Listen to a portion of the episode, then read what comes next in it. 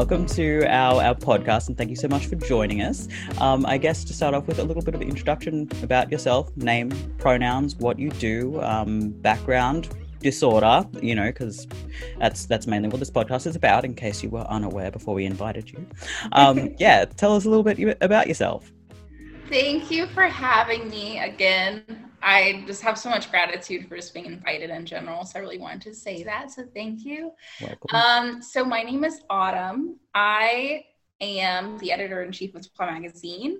We cover mental di- mental different disorders, many different mental health disorders, from um, the perspective of the survivor, which I feel is very very important, but also the perspective of a psychologist or any mental professional and it's been amazing. It's been three years going on now, and so it's been pretty good. The pronouns I go by are she and her. My cultural background, obviously, I'm black, but like if we want to get if we want to get specific, um, I took an ancestry DNA test, and I'm Nigerian, and I had like different uh, parts pop up in Ghana, and oh, wow Ivory Coast, some other stuff that like I don't remember the name to. So, but a lot of African in there. I thought it was awesome. It's like so awesome to see like where your ancestors are from, like where you're from, what makes you you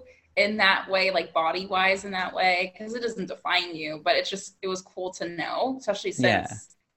Like my family doesn't have that kind of information. So like it was just nice to have some type of answer towards like family history. You grew up in a black family, yeah? Yeah, 100% I did.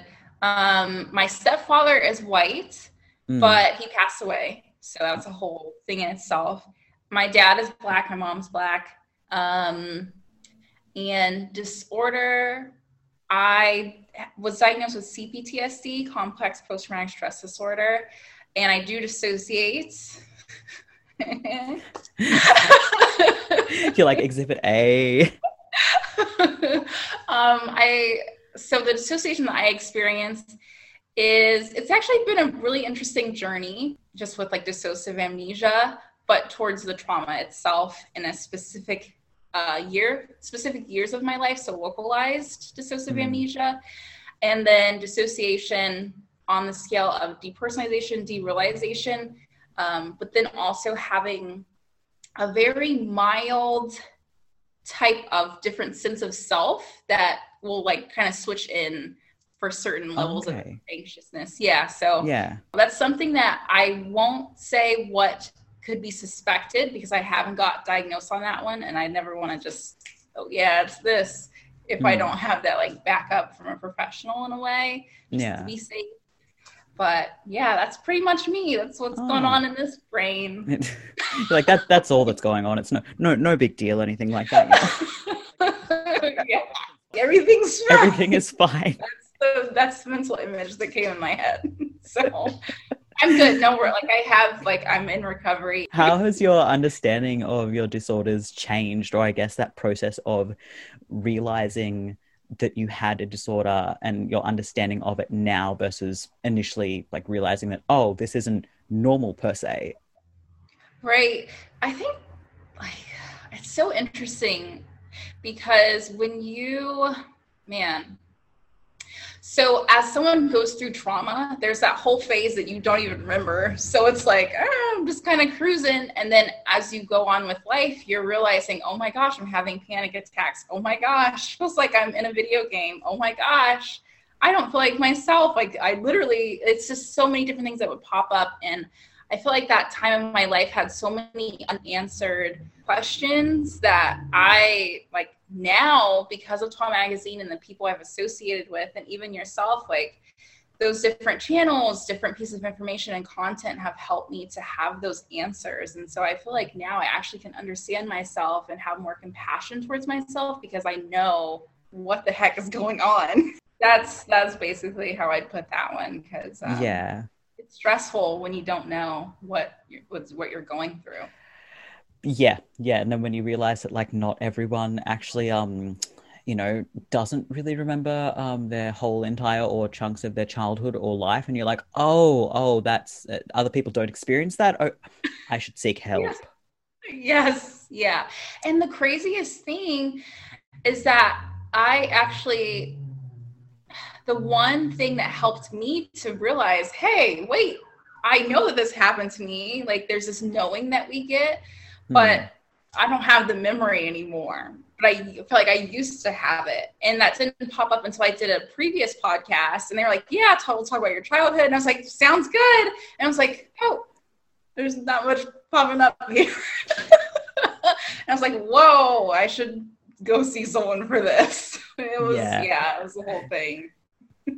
how, how have you found that as well? Like um, the whole therapeutic um, process. Have you, well, I mean, first off, like getting into therapy initially did you find that you had to like go through a lot of because i know that it's different in each you know uh, country or whatever but did you find that you had to go through a lot of different therapists i suppose to find the right one to assist with you know your disorder because you know a lot of specialists or a lot of just generally um, practitioners and things like that, they don't know how to deal with trauma disorders of the sort. So, did you find that difficult getting the right person initially, um, or have you had experiences of like you know basically therapy hopping to try and find the right person? Yeah. So, um, my very first experience was with a like a school counselor, and I wasn't like I literally would hardly go to school. I think I went to school twice a week and three times on a good week. Just so much depression and things were adding up because I like the trauma for me happened when I was um, like six, seven, around that range. And so in high school, it's like 16, 17, like things are starting to like pile up and all those repressed emotions and things are like gradually coming out, but mm. in different ways. So for me, it showed up as depression. And that's what the counselor kind of was like hinting at what was going on. Um, and since then, like years passed and I didn't see a therapist. Like I did not grow up privileged in that way. Like I did not grow up with like money to do that kind of thing. So you kind of just go around life untreated and you think it's fine. And mm. it wasn't until a couple, like literally Toi Magazine helped me to find the right therapist because I was hearing about other people's experiences with like I had to go to a trauma therapist. And then they were saying I had to go to a trauma therapist who knew about dissociation. And I was like, whoa, like I know that I dissociate and I know I've gone through trauma that I can't remember. So that's who I should see. So I didn't have to jump around after I was aware based on the content I was finding and like people that I talked to. So I feel like honestly, it was just just so amazing that I could be around the people who would help me to find like who I really am underneath all the yeah. things yeah. happen. Yeah. yeah, I just realized as well when you were saying that, I was just like, oh yeah, that's right, because in in the states, you guys don't have um, free uh, healthcare. No. well, actually, so we do because I like my family was on free healthcare, but it's more mm. so just like if it's like low income type of thing. Yeah. And I did try to see a therapist based off of that insurance, like state insurance. Mm. Um, but it was like it was a male, and I at that time like didn't realize until I had a memory come back that like love those. that I had a whole thing with like older men. And I was like I just don't want to I don't like that therapist. Like it's kind of weird. So I just mm. didn't see him. So yeah. Yeah. We we do have free health care but I just I feel like the the therapists that are there I don't know if they have as much passion as those who aren't on that list specifically for those without insurance which is something that like change because Australia's healthcare is great. You get 10 free visits to, you know, any um, psychologist a year. Yeah, 10. Well, yeah, but it's free. but yeah, you get, you get. That's sweet. I mean, but what if like you have what are 10 visits going to do? Yeah. Look, you're not wrong. You're not wrong. like only 10? We went hopping through maybe, I think, three therapists last year. Like, I think the last one that we saw before our current one she, you know, we got referred to her through our one that we had at the time that was like, oh, I don't think I can really help you, but I'm going to put you through to this person. Went to her and, you know, was told that she specialize, specializes in dissociative disorders and that she had a patient with DID. And then go in there and she's just like, I, I've never had a patient with DID. And I'm like, why? And then there was one specialist I'm sure Bruce's will let me know whether I can cut this part or not cut this part. But there was one specialist that they got in contact with late last year. It said that she specialized in, you know, dissociative disorders, including of DID and OSDD. So Bruce just called up and was speaking to her on the phone. Like she knew what DID was. And then when they said OSDD, she was like, Do you mean OCD? And Bruce is like, no, no, no, OSD, other specified dissociative disorder. And she's like, I've never I've never heard of it. Oh and then Bruce is like, yeah, it's in the it's in the DSM five. And what she said was, yeah, I don't really keep up to date with the DSM. that's that that's a lot that just happened. like, oh, I didn't realize it was just like some magazine that you subscribed to. You know, it was like a Cosmopolitan something. Is that what the DSM is? Like. Speaking of like the process of, of founding the magazine, right, and being a part of that, what were like what was the initial goal out of that, and do you do you find that you're achieving that at the moment, like with the magazine and and speaking about so many issues like mental health and um inclusive of like you know eating disorders and things like that? Like how has that process been? Mm-hmm. So, starting off, the process was literally it was originally like a clothing company. And so i was like man this isn't really going too well. But i have always loved asking people questions and connecting with people on a deeper level. And so i was like what if i create a magazine and ask people questions and the people in it might buy some clothes? And so that didn't work out um, we I think we made ten dollars or something. So I was like, well, this isn't going well. But I love the process. yeah. so I kept doing it. And one person that I happened to interview, they said they had a panic attack as they were going up a flight of stairs in Italy. And I was like, oh my gosh, like I like kind of whispering, I get panic attacks too. Like, and, uh, and we just bonded over that. And she was saying that someone should talk about that more. And I was like, yeah, they should 100%. And I just scrolled. I was like, yeah, someone should, not me, but somebody should. And I was like, you know what? Why don't I just do it? Like I have this magazine. I love asking questions. I can understand anxiety more than I can understand um, certain aspects of fashion and stuff like that, because that's what we were mm. covering. Mm and so I was like, let's just go for it. So the first issue that we covered that was mental health focused was on um, panic disorder, OCD, just any anxiety disorder, really. And that was the only time I actually felt like full internally, like I was doing like like my life's work. And mm. so even now, like I feel as though I'm doing that. And there are different ways that we are implementing to be able to do that because I can't do everything by myself. So now I need a team to just mm. help me with the consistency of everything. But we've helped so many people to just have the terms of what they're going through. I, I, I understand that some people like don't define yourself as your diagnosis, and I understand that.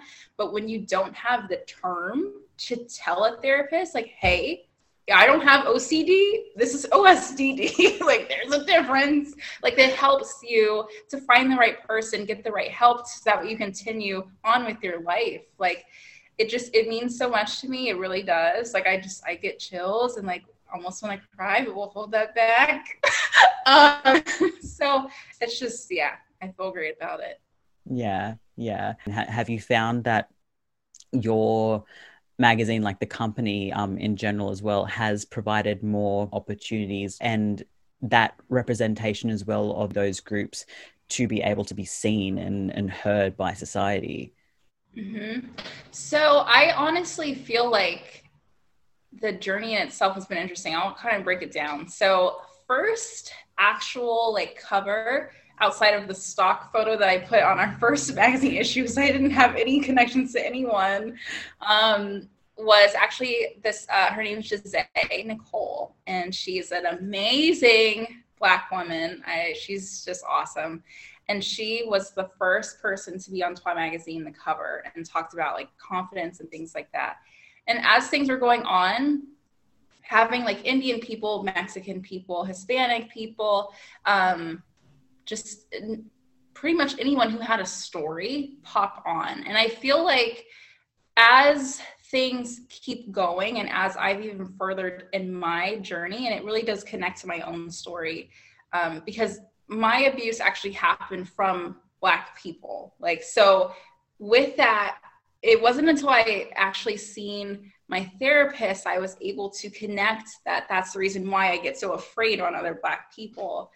And so it actually started to like show up in different ways I would like try to talk. Like i would just get like kind of shut down when i'm talking to or like casting for a feature that was black.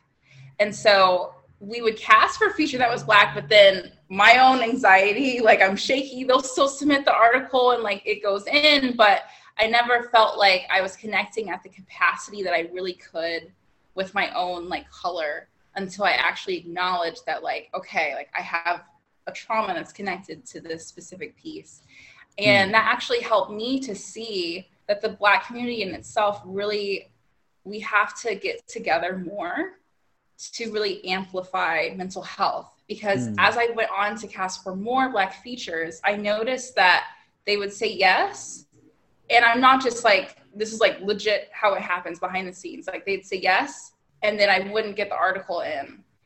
And it's just that fear of like actually revealing your story when your family like black families sometimes are a bit gossipy. I know mine is and my friends are. And so that kind of prevents us from doing so much. So i know it's like a huge thing what i just said but hmm. there's like so many pieces to it. I feel like with your podcast i can actually mention that because it's a lot of people of color who are listening and typically our families happen to just have this type of stigma towards mental health in a different way and it like instills this fear in us to release our stories so it's been really interesting but definitely do admire and feel passionate about sharing people of colors and anyone who's like not really represented because that's mm. also goes into different disorders sharing their stories in magazines and like connecting with them yeah because uh, it's a different struggle. It's like a silent struggle and everything with black lives matter has actually brought that out like mm. a, huge secret that's like brought out on like how we actually feel when we go somewhere that we haven't ever said before. Yeah. And so it's just yeah.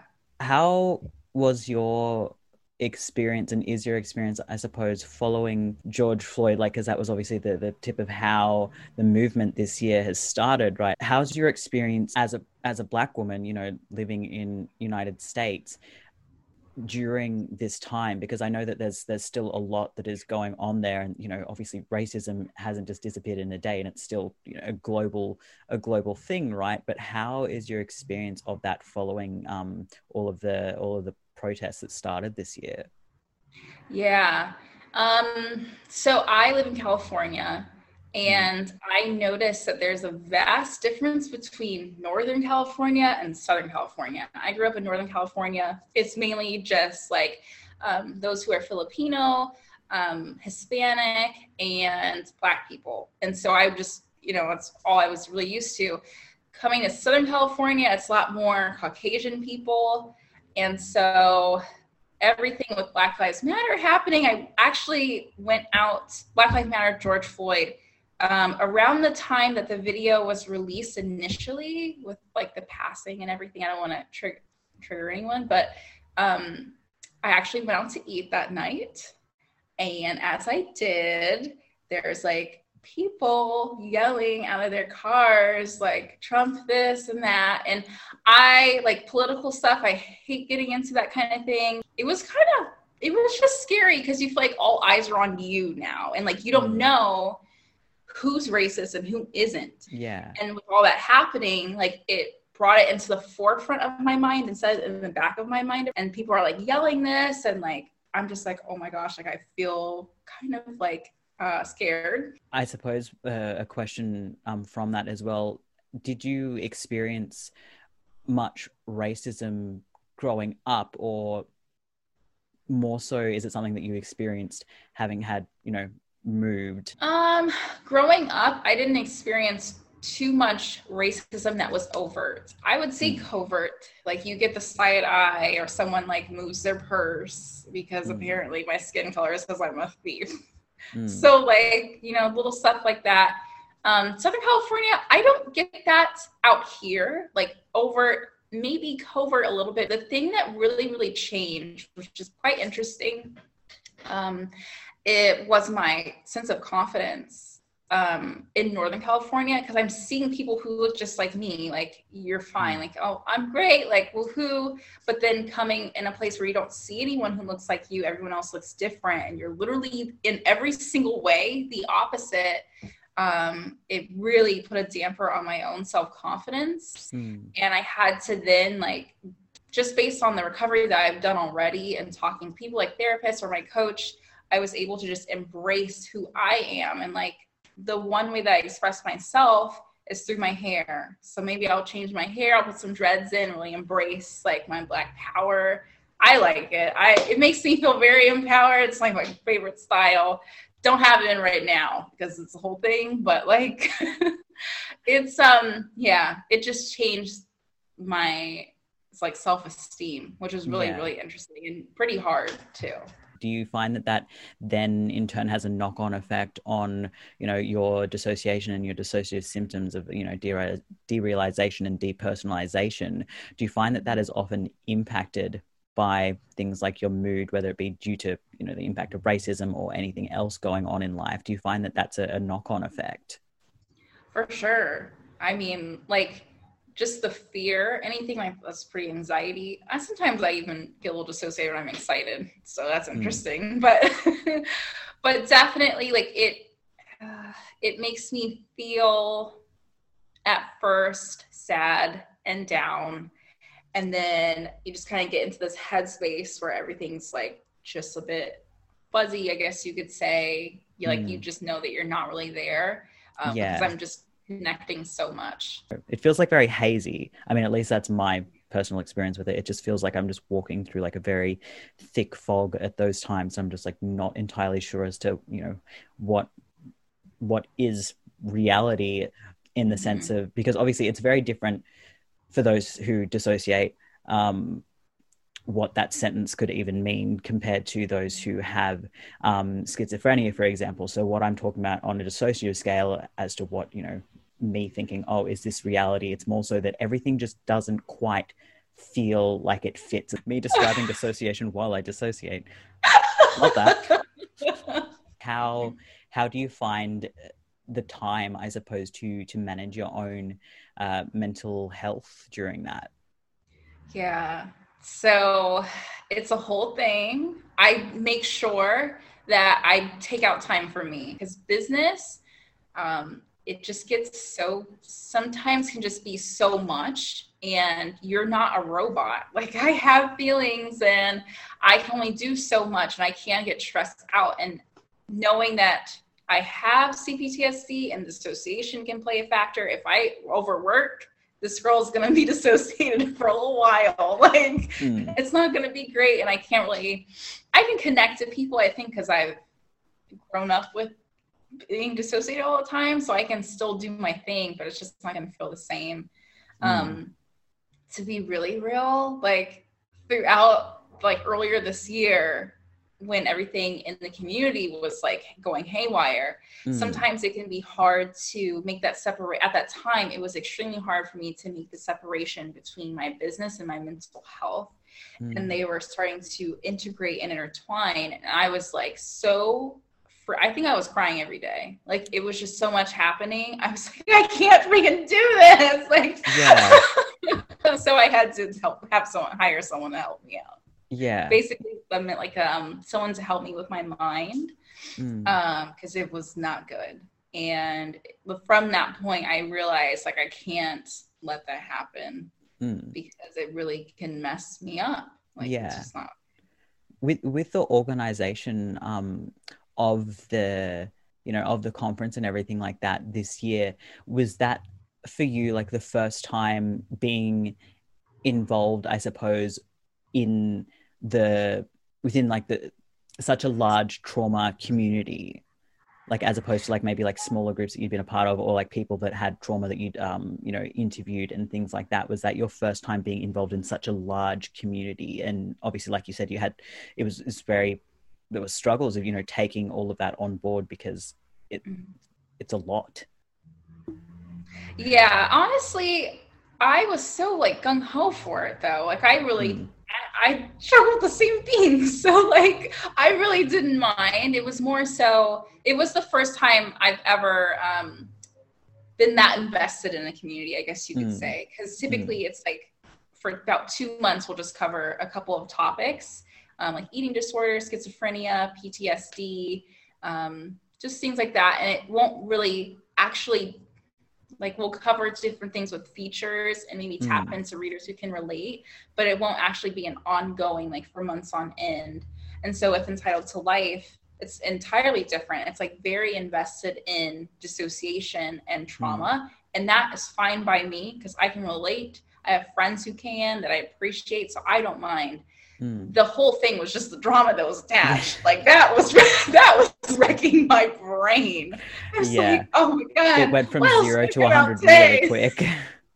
Do you think that it still met most of your expectations, or do you find that due to you know a lot of series of unfortunate um, events that have occurred uh, in and outside of the community this year that it didn't quite have that same feel that you wanted it to have when you initially started planning it, you know, in, in December last year? Mm-hmm.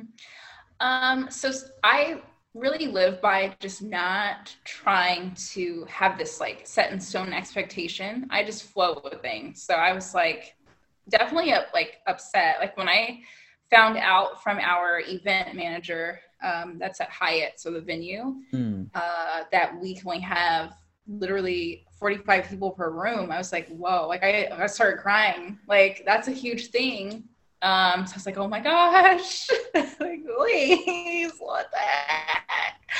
And so that was upsetting. But when we actually had the virtual events and it was like as much as we could just use our resources to make things happen, it mm. exceeded my expectations in every single way even when i originally planned the event like the energy that everyone has like how amazing the community is mm. how much hmm. everyone bonded how you could just be yourself like you don't have to explain what a system is you don't have to, like everyone just accepts you like that was literally like the best feeling i had all year it was so worth it i mm. went hmm. through a lot but it was so it was so worth it. I'm so serious. Like it i was the next day it was my birthday mm. uh the first day of the event.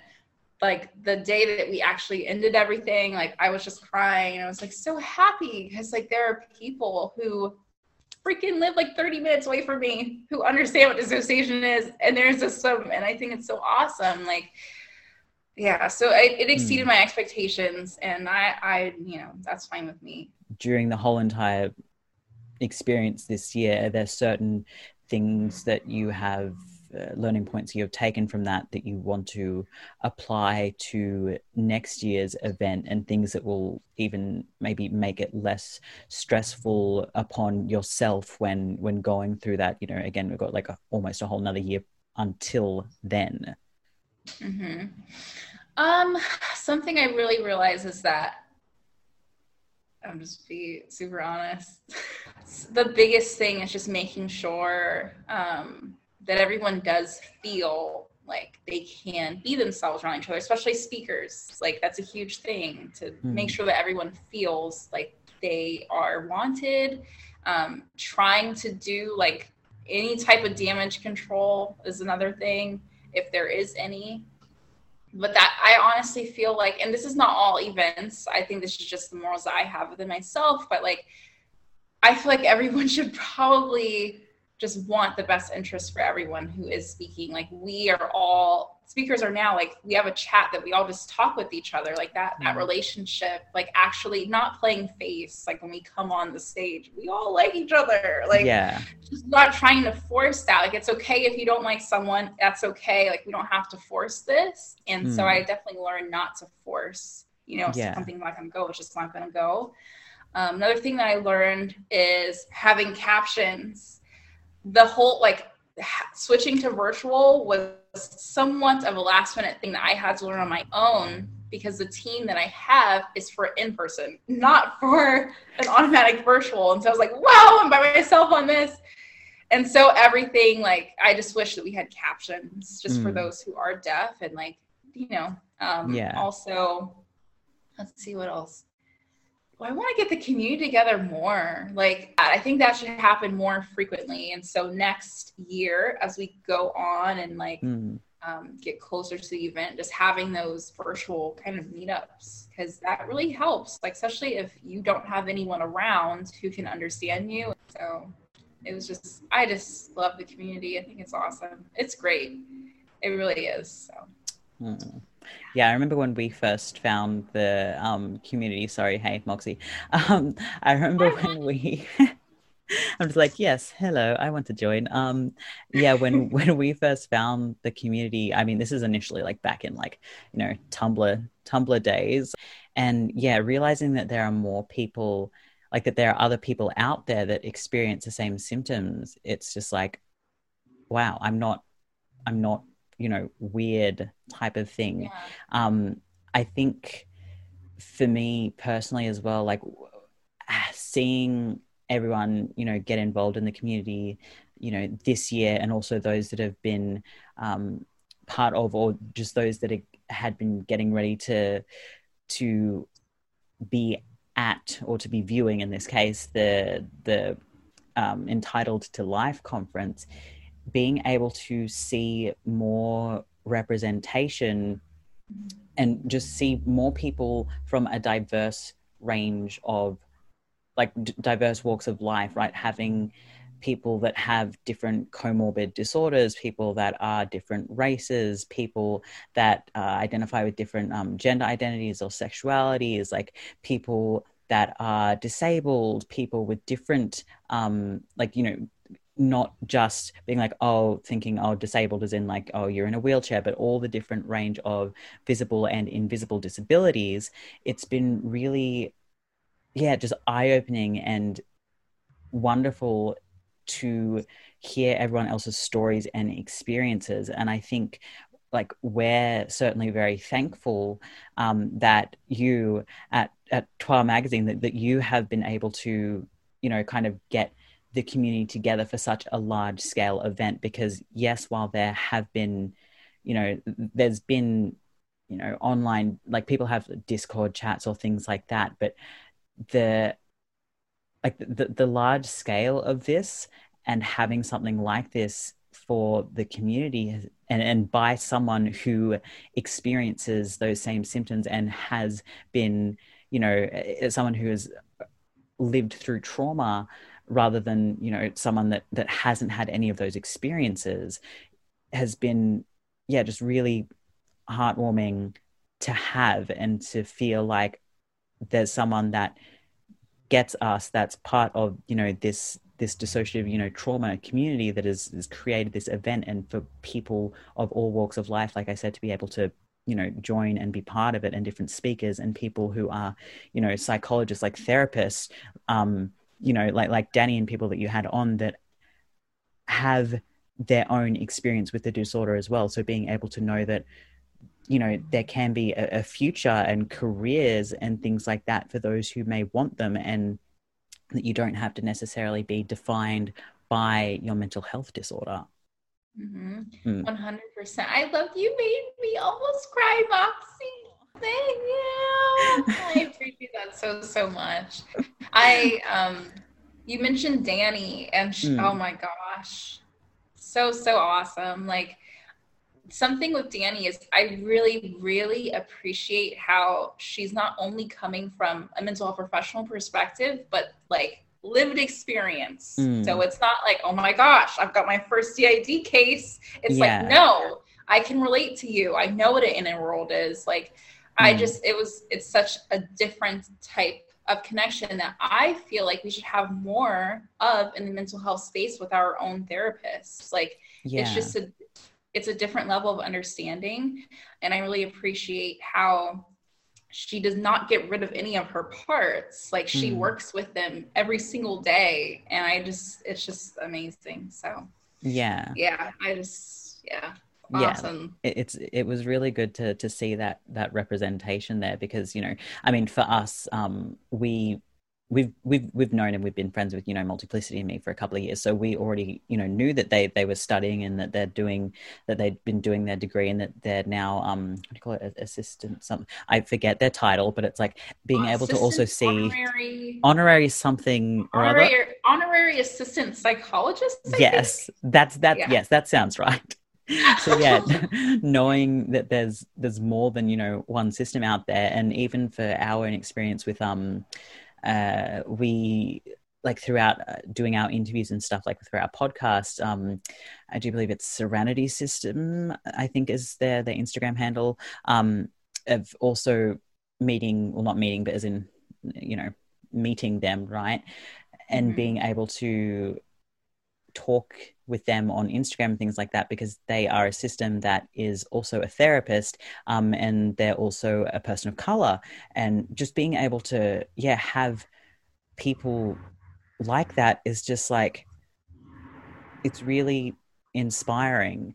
Um, yeah, and that's, I, I suppose, as well, a main reason why we wanted to to talk to you and to interview you is because being able to have more people who are uh, trying to figure out the right wording, just people who are making something of themselves however they deem fit because we you know we did an interview for our podcast with um with Runny um for uh, with Bun from uh Runny Babbitt system, um, tongue twister, um, about you know success and things like that. But just being able to have people that experience the same symptoms and have um, similar disorders, right? But are also people of color and have that reflect over to how you are dealing with life and your symptoms and life after trauma but still being able to achieve the things that you want to achieve in life. It's just really inspiring. And like I said, part of why we wanted to to have you interviewed like on on our on our channel and for our podcast because being able to have all of those different types of representation is helpful to put out there to the to the general public for people that don't even have you know uh, trauma or dissociative disorder to be able to see how we all interact with the world but also for people that do to know that they aren't alone. I really i honestly really appreciate that. Like it really does help just to know that we're actually helping people to feel that way. And like mm. it is different when you see someone who you can relate to and you have some commonalities with and doing the things that you want to do or even representing and using their voice to say like you can get through this and recovery is possible. It's a freaking road when you go through trauma and you have dissociation attached but it's very possible. And so i just thank you for like that confirmation because it really meant a lot to me. With your experience of being a, a black woman in the business industry how's mm-hmm. that been? So that is very interesting. Like I said before, my trauma has to, it actually dealt with my skin color and those mm. of my skin color. And so, it, like, this level of confidence just wasn't there. And then me knowing um, how potentially some people who are white or Caucasian would see me definitely did affect how I was in my business mm. because I wouldn't want to show my face. And I'm like, no, let's just do a phone call, video chat. Nope. And so I just, I always thought that like they're not going to want to work with me because I'm black. Mm. And it hurt me. So I didn't, at first, I was like, oh, like maybe, I don't know. I didn't really think much of the the fear behind it until I actually thought about it one day. And I was like, this is actually making me not love myself for who I am and my amazing color. Like, mm. this is just me. And so once I actually embraced that, I was able to then show my face to those who I'm working with or clients or um, anyone who wanted to collaborate in my company.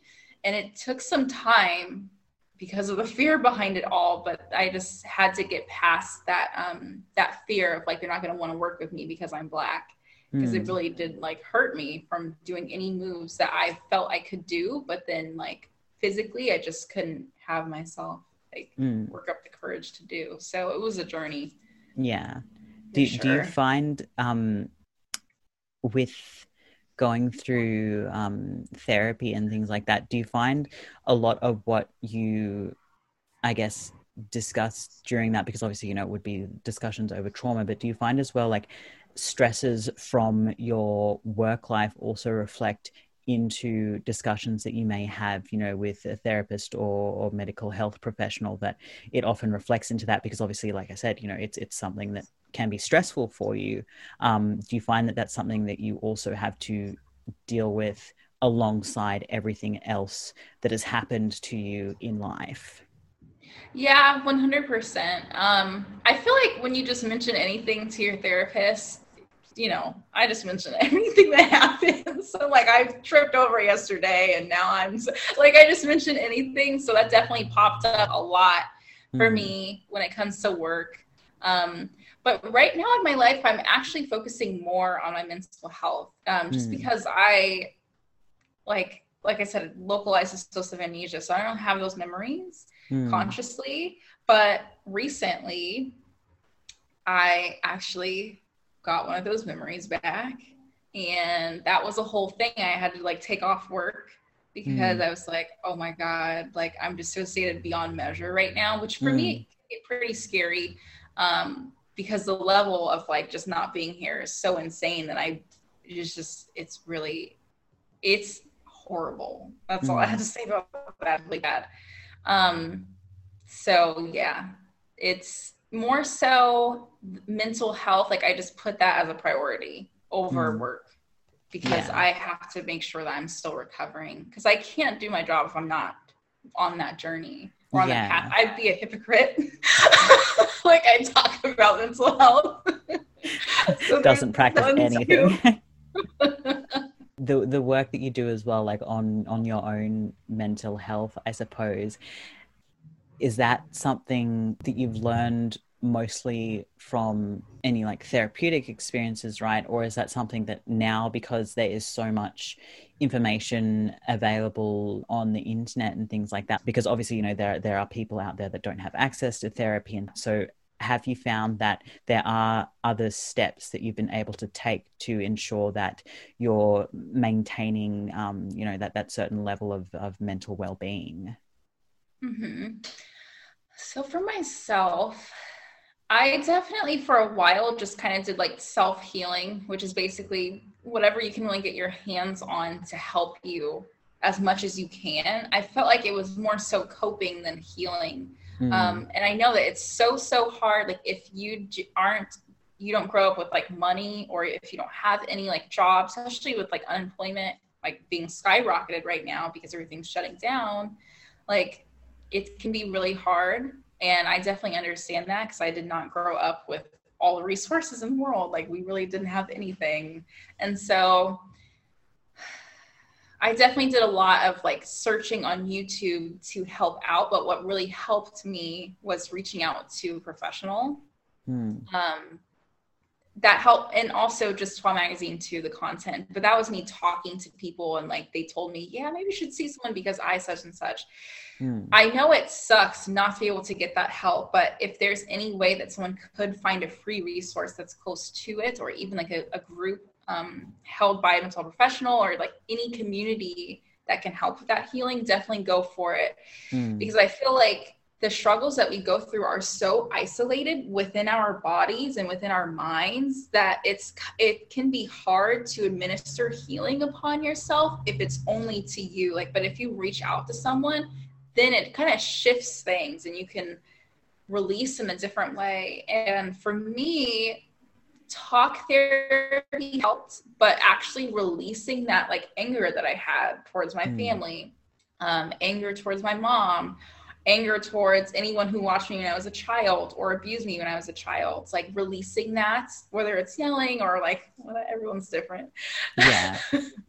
but that that helped me a lot, and also um, like meditation helps a lot, and doing things that aren't too surrounded by trauma helped too like just hmm. diving more into who i am as a person what do i like like i like very spiritual things i love tibetan bowls i like tarot cards I like it. Like not everybody likes it, but I do. And like I really felt like me using those different interests helped me to become my more of myself mm. to then help me along the healing journey.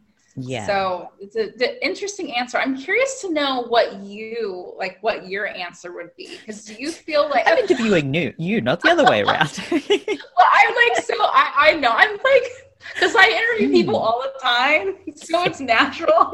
But like, um, Ooh. what do you mm. feel like by you embracing your individuality, even as an alter? Like, did that help you to heal? Because everyone has a different experience. Yeah, that's it. That's it. Hmm. Wow, I didn't realize how. Hmm. Interesting question. Interesting question. Um.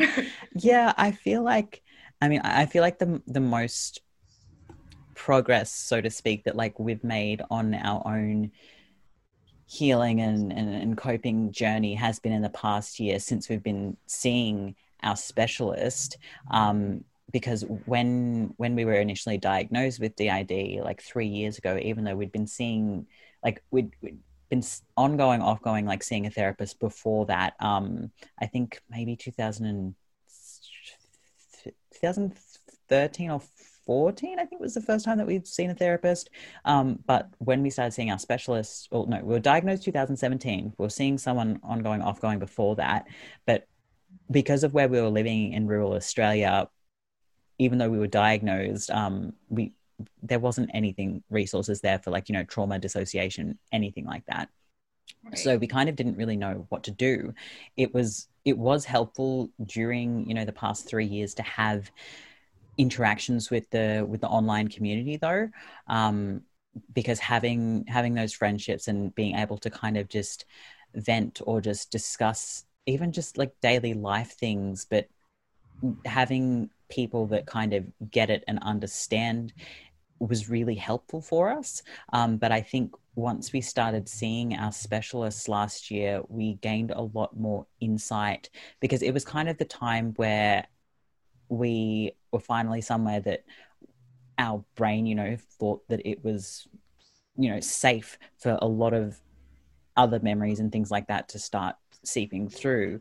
So being able to speak to someone that was a professional about that on a more i don't know intense level type of thing was really helpful um, for us. But i think personally as well having like kind of realizing as well t- that i don't have to fit in one certain box. And i think that also came along with our you know gender transition i guess journey initially like back in 2016 or no, 2015 when we were on hormones but being able to be back in sydney and be not in a cis normative environment kind of thing mm-hmm. because we used to be you know working in a bank before we were you know before we mm-hmm. left due to a, a harassment from a work um a work member not fun but having like yeah not being able not being in a cis normative environment was really helpful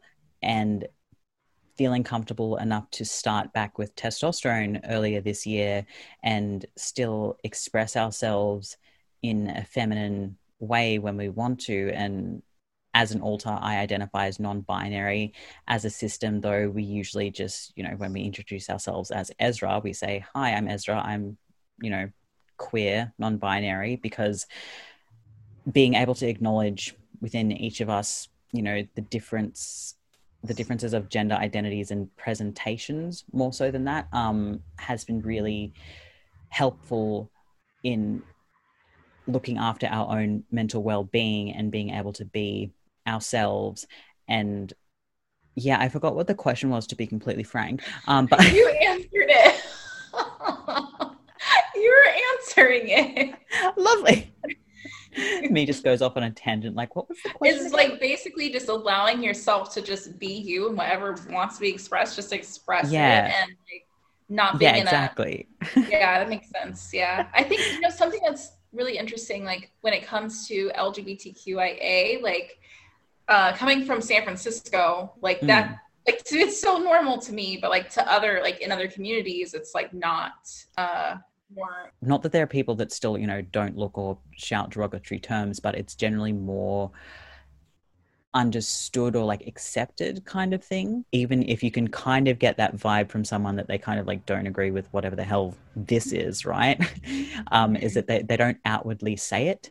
And presenting ourselves how we want to present has been really helpful for our own mental health, you know, dissociative disorder or otherwise, right?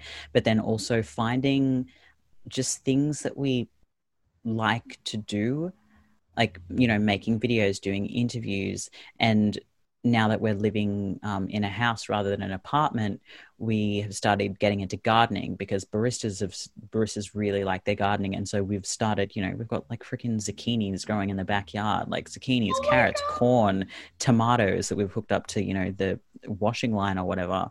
Yeah, mm. I de- something that I just like adding on to what you said really um like and being able to embrace who you are it, it really does help to feel safe enough to do the actual work because in traumatic environments we can't dress the way that we want or we can't dive into what we actually want to do.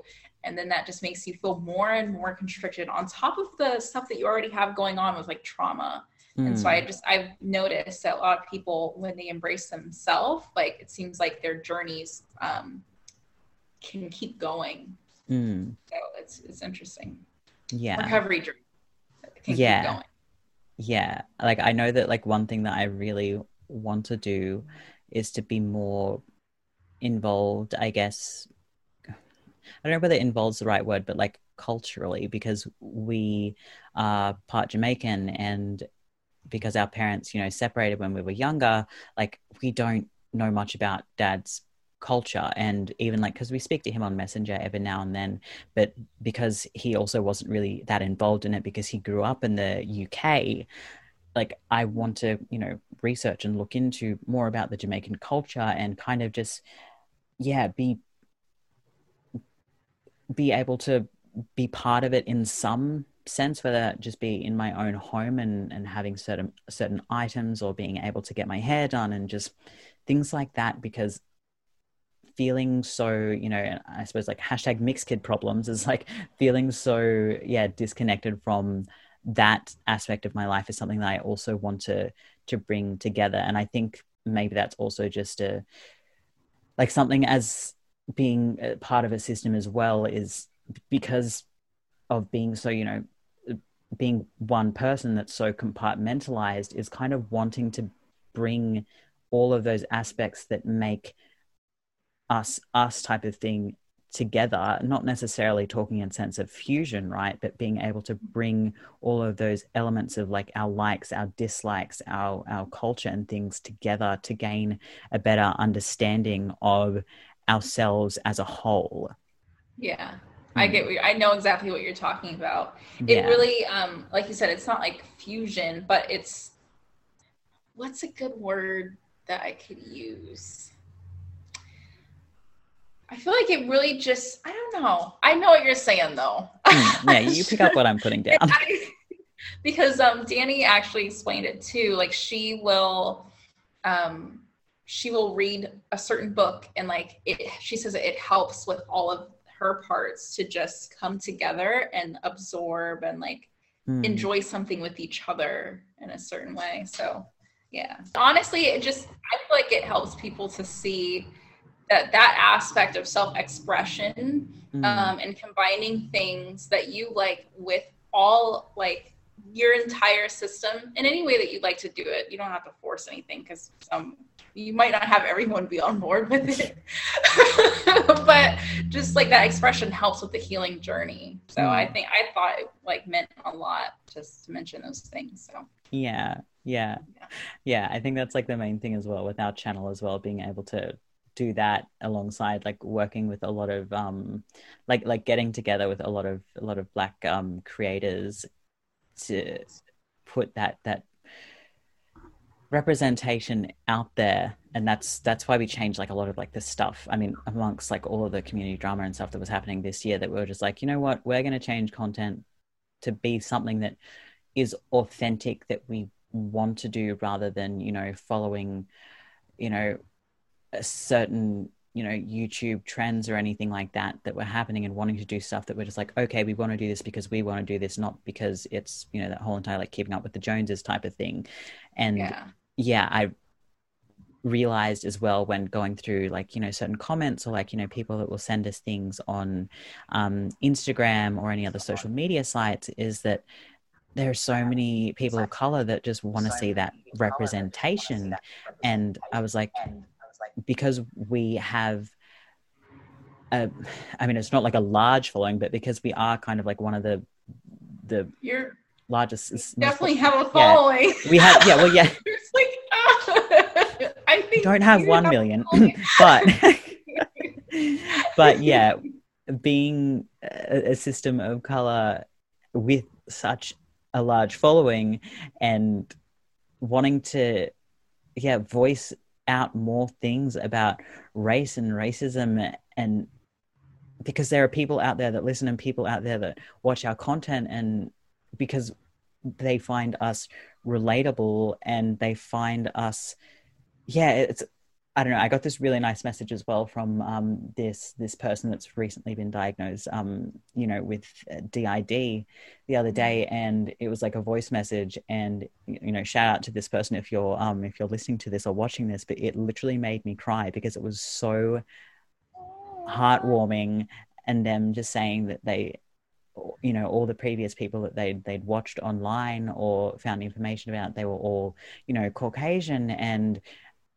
for them, you know, coming across us, it was like like a, a beacon of light was one of the quotes from what they said.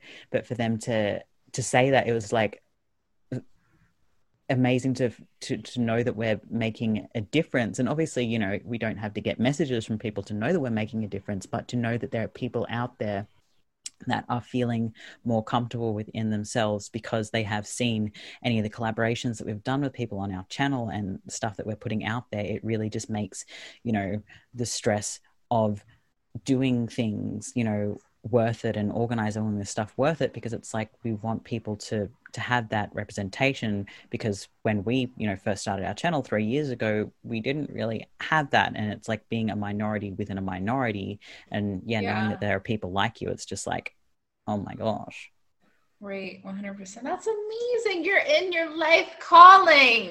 You're impacting people. Round of applause. Thank you. Thank that's you. so awesome. No, it really, really is. And that's why I just enjoy the podcast too, because it's it's important even if it's someone who maybe um, they their trauma includes their color and so when it comes to their color they're not really or their race or ethnicity like they're not very it's not something they want to discuss. Mm. I feel as though just having that representation in some way along the road, not forcing anyone, but just along your journey helps so, so much because you can kind of put yourself in the, that, those person, that person's shoes. Um, and just see that it's possible and you can just relate like it's just a different connection that we have it's i don't know it's just it's amazing it just really is amazing so it's like i love what you're doing mm. because it's just helping like open more eyes, raise more awareness too. Mm. So yeah. And I people even still think that eating disorders is just a white person, a white woman's mm. disorder. It's not, you know, but we just need more representation to show that it isn't. That way more people can come out and say, I've got an eating disorder. I have a dissociative disorder and yeah. have more confidence knowing that like you know there's representation for me. What would be your advice for black people or people of color that do have um, you know a trauma disorder dissociative disorder or other um, mental health disorder that may be wanting to make their own business or their own company? Like what would be your advice to them mm-hmm. that's a really good question so my advice, that's a good question. My advice would be to get whatever vision you have for your life down on paper, write it down. You already know that you've probably gone through trauma or you have dissociation, eating disorders, schizophrenia, like whatever the case may be. Let's not put that on paper because you already know. Write down your vision because that is something that it could in some way intertwine with your healing journey because mm. even for myself like I want to impact people in the way that it can reach them back to who they truly are on the inside, like expressing who they are. Like if you want to go outside with a skirt and boots, do it. Like who says that you shouldn't just because you're not the right gender quote to do that? Like just hmm. actually being who you feel like you are on the inside, individuality. But that tied into my own healing journey without me even trying. And so if you just have that vision down, know what it is, believe in it, look at it. Like I'm a firm believer in looking at the vision, say it if you like, but say it in the way as if you already have it. it might sound cliche, but it does do some work. Um, and even just doing that every single morning and envisioning yourself, it can be hard to envision and visualize when we are going through a flashback or um, anything coming up like rumination with trauma and dissociation because that happens like it's mm. not the easiest thing to just do but just know that that desire that you have within you was not there without any reason. Like it's there for a reason and i truly do believe that it intertwines with your healing journey in some way. Yeah. Um, so that that would be my advice. Also if you really just want to go for it because i'm one who just goes for it like write it down, and then write out two steps that you can do towards that vision. Um, and however long it takes you, that's fine, but just know what the steps are, break it down as simple as you can for you, and just mm. do hmm. it. Even if you have to set a timer. I have a horrible issue with procrastination. so, timers are my best friend. um, but just like try the way that I was able to change my situation, even growing up in poverty, like extreme poverty, I had to envision something that wasn't my environment and wasn't my current situation. Like the way that we know recovery is there is because we're envisioning mm. not being in a way that's not very functional. And so you have to come to some point, and I'd say, like, making sure that you feel grounded because it's really hard. I know for myself to think bigger or envision if mm. I am very anxious. Like that's just not going to come naturally for me. Yeah. and don't fault yourself for that either.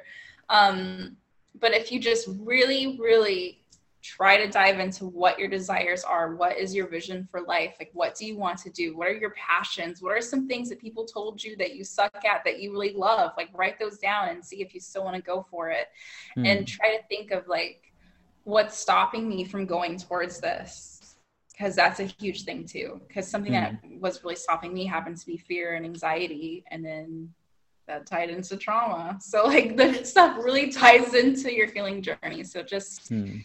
write down your vision and then see what's stopping you and like if there is a step you can take then try to take that first step and just have faith in it and trust because it, it takes some time and um, growing up as a person of color who did not have any like major financial resources like i mm-hmm. literally we some days we couldn't even have like mcdonald's like and which is super cheap but just the a per- analogy or perspective um, in those situations the only thing that you're really thinking of is like what to eat and stuff like mm. that so whenever you feel like you're in the position to actually visualize and write down your vision then do it but mm. don't like shame yourself for not having a huge vision um, and stuff like that because it's only going to make you hurt more mm. so that's something i had to realize too like some people um, i i don't want to no, I don't know how much time you have, but I'll finish I, up.